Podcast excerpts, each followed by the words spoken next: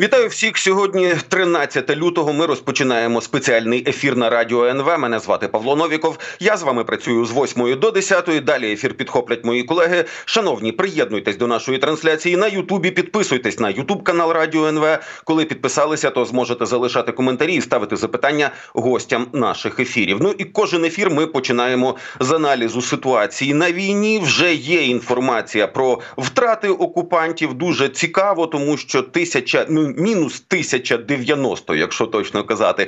Значить, це знищена жива сила, 8 танків, 27 бойових броньованих машин, 19 артилерійських систем і ще кілька важливих мінусів. Це цікаві дані. Дані нагадую від Генерального штабу збройних сил України. Ну і відповідно зараз будемо аналізувати, що ж відбувається на війні. З нами на зв'язку військовий експерт Михайло Жирохов. Пане Михайло, вітаю вас в ефірі. Слава Україні! Героям слава доброго ранку. Починаємо з дуже цікавої новини, яку вже зафільмували, що називається, і опублікували мешканці Москви. Там, значить, в районі НПЗ нафтопереробного заводу у Капотні спостерігається вогняна заграва. Про вибухи поки що не повідомлялося, але вже тамтешні медіа пишуть, що ще з жовтня минулого року там, нібито поруч, літали якісь невідомі безпілотники. Більше того, арештували чи затримали якогось чоловіка, який виявився колишнім громадянином України і переїхав до Москви ну там ще в 21-му, наскільки я розумію, році. І от зараз воно запалало. Дуже важливо, що ну кожна третя машина в Москві їздить саме на бензині цього НПЗ.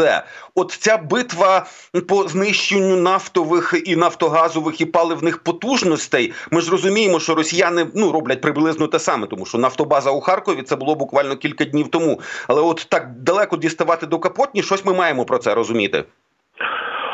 Ну, по перше, очевидно, що тактика е, зараз по знищенню можливості росіян для виробництва нафтопродуктів, в тому числі і бензину та газу, е, вона йде. Е, і зараз е, я би не сказав, що це дуже далеко, тому що найбільш е, удалена ціль, яка була уражена за останні місяці, це Лінінградська область, і саме там перевалка нафтопродуктів. Тому удари по Московській області вони стають і по Москві вони стають буденністю і безпілотників такого типу у нас кожного кожного дня стає все більше і більше.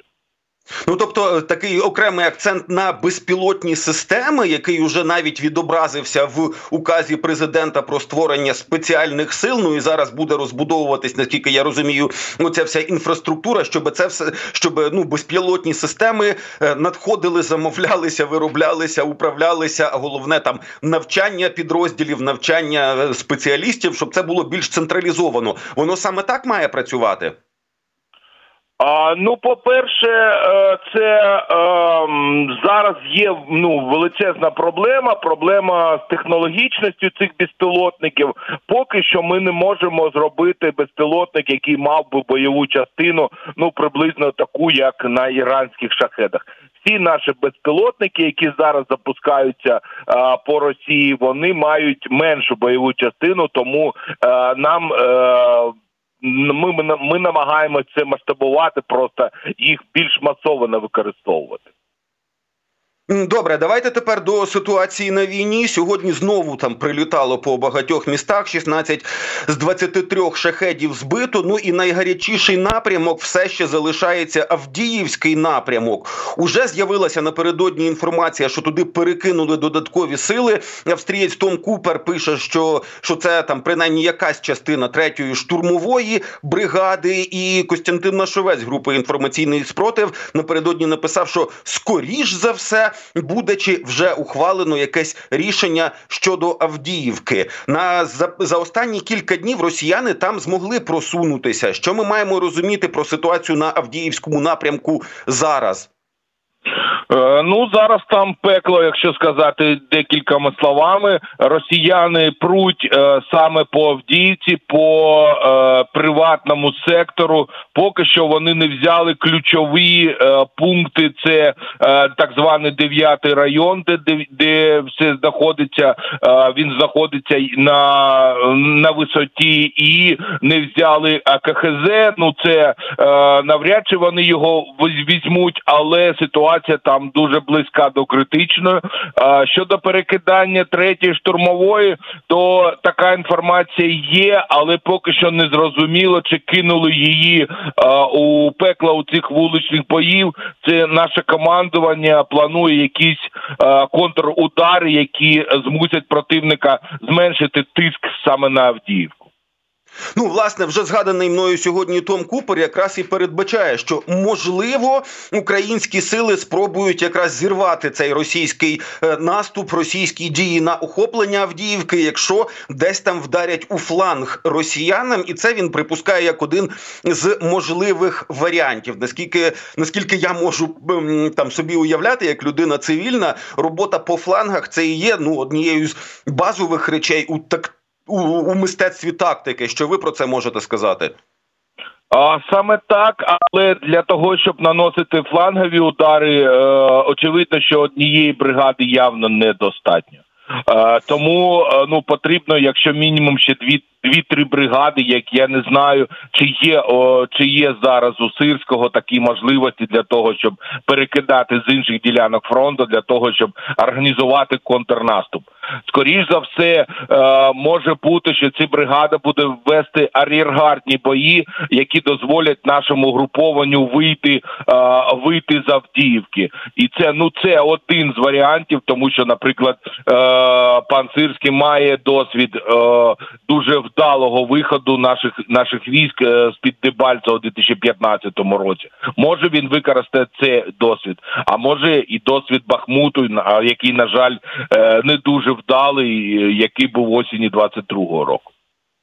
Е, зрозуміло. Ну і Дмитро Лиховій, це новий, значить, речник Сил оборони Таврійського напрямку, каже, що зараз, от там біля Авдіївки, якщо раніше більше фіксувалися там малі штурмові групи, дуже багато було різних підрозділів типу Шторм Зет, то зараз там уже спецпризначенці і десант. Чи можемо ми розуміти, що от саме на Авдіївку ворог зараз робить таку ключову ставку, і їм справді, от з політичних мотивів, закінчення Авдіївського артилерійської операції, хоч вона у них уже понад 4 місяці триває. Ну от от їм це настільки треба, що туди вже кинути десантуру і спецназ.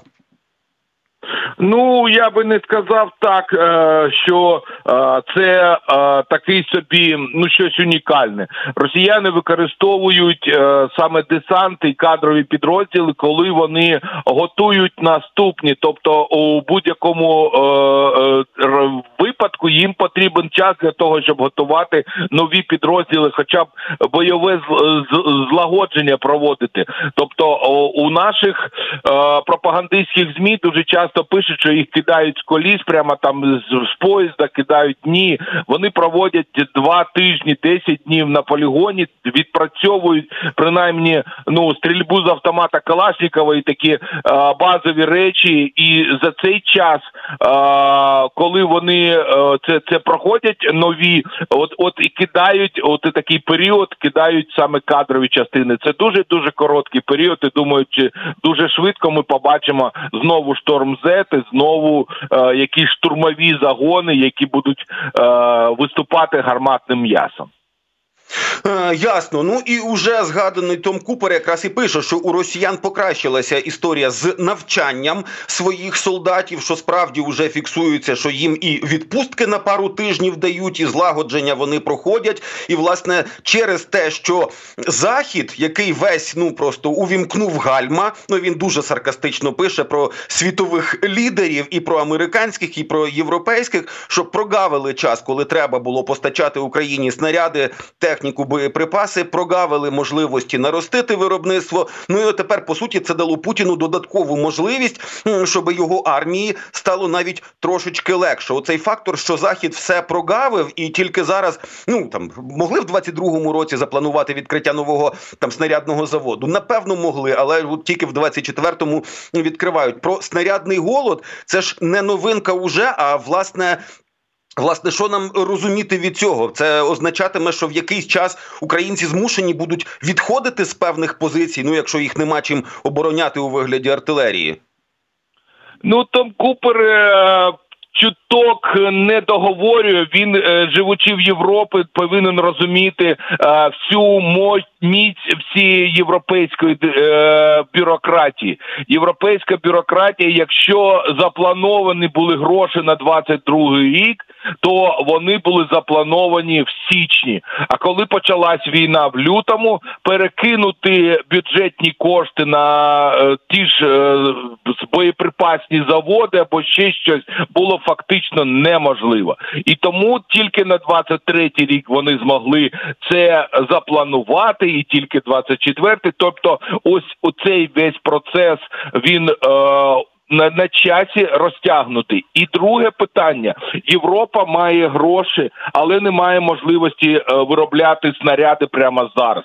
Снаряди є де-інде, є в Пакистані, є е, в Північній Африці, є е, в інших країнах, де виробляються. Але європейські е, депутати, європейські політики, вони не хочуть, щоб гроші уходили з Європейського союзу, і е, зараз вони шукають можливості класти ці гроші в заводи замість того, щоб закупати е, ці снаряди за за межами ЄС, і це величезна проблема. Про це говорять наші найближчі союзники. У нас у нас їх не так багато зосталося. Ті ж чехи вони говорять, давайте гроші, давайте купимо їх де-інде. Але але але все впирається політику і європейські політики на жаль не розуміють, що війна в Україні е, вона, якщо Україна програє, вона перекинеться на Європу, і тоді буде не до е, цих копійок, е, які вон якими вони зараз можуть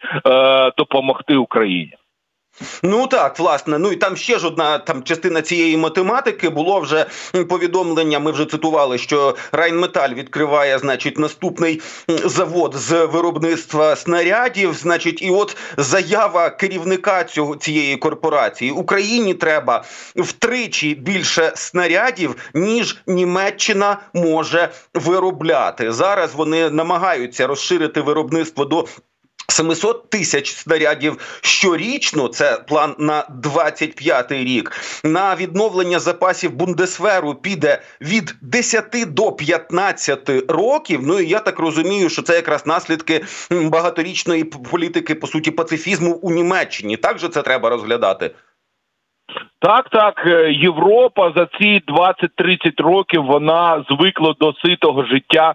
Вони не бачили в Росії якусь загрозу. Вони купляли нафту, газ. Вони е, таки піддалися Путіну в тому, що е, ну це не буде якогось військового конфлікту. Хоча, хоча дзвіночки у вигляді війни в Грузії, е, хоча дзвіночки у вигляді е, інтервенції в Сирії, вони вже були, але Європа намагалася затулити очі і вважали, що ну дружба з Росією, економічні зв'язки вони не дозволять Путіну почати таку експансію, яку ми побачили зараз. Ну тобто, це серйозна проблема. Сподіваюся, що вона якось буде вирішуватися, але швидкість, з якою вона вирішується, на жаль, ну для України мало прийнятна, хоча на неї ми не дуже і впливаємо. Ще одна є заява дуже цікава, і це вже керівник прес-служби оперативно-стратегічного угруповання Хортиця Ілья Євлаш каже: цей наступ може скоро скінчитися, бо він почався ще 10 жовтня е, минулого року і триває дотепер. Він не може тривати вічно фактично це вже останні конвульсії, в яких б'ється російська армія, і досить скоро думаю, настане час. Ікс, коли наша команда вже нова з нашим досвідом озброєнням вступить у дію. От цей прогнози, що е, значить наступ росіян масований має закінчитися до весни. Євлаш не перший про це говорить, але як це можна взагалі порахувати? Це це якось піддається е, ну логічному такому я не знаю проектуванню, що ось вони стільки то втрачають, ось вони так то йдуть. Значить, отут то у них такі наступальні спроможності закінчаться. Як це вираховують?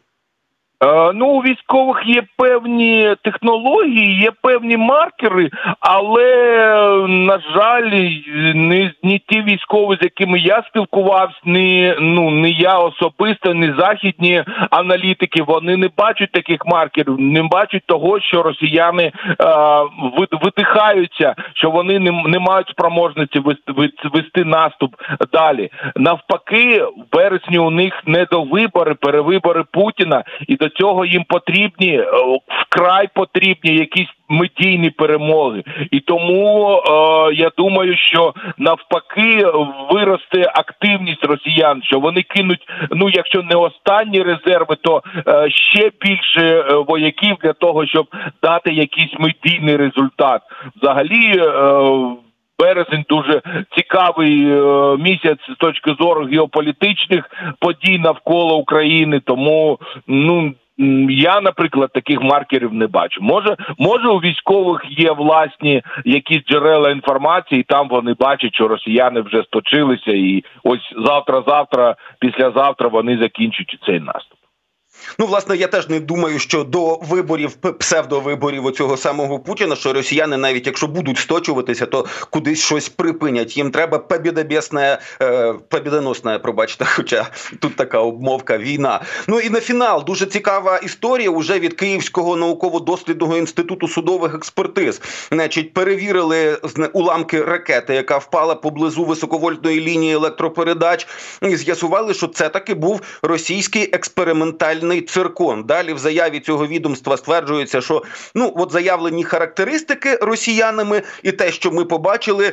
Не дуже збігається гіперзвуковою цю ракету можна назвати хіба що з натяжкою. Ну і а друга частина, що її Таки можна збивати це українські ППОшники продемонстрували. А от навіщо випускати протикорабельну ракету по якихось наземних цілях? От якщо вона призначена для роботи по великому залізному об'єкту на території моря, вода море, тут метал, да от туди вона влучає. А по суші навіщо вони її використовували? Чи це у них теж був такий випробувальний запуск? Ну не довіряти висновкам такого поважного інституту. Ну дуже е, дуже важко, але потрібно сказати декілька ремарок. Перш за все, немає жодної е, фотографії цієї того цього циркона, і взагалі може бути, що це якась інша розробка. Тобто у росіян дуже багато розробок ще з радянських часів, і а, є такий варіант, що вони використали деталі від циркону для цього таки, ну скажімо так, перехідного варіанту якоїсь ракети, тому що в радянські часи були проекти і Х-90, і е, інші без назв проекти, які ну викар... були таким переходним е, переходним варіантом, і скоріш за все це може може бути таке бойове випробування такої ракети, і не обов'язково це буде ракета, е, це буде протикорабельна ракета. Тому я думаю, що варто почекати ще для того, щоб зробити якісь певні висновки.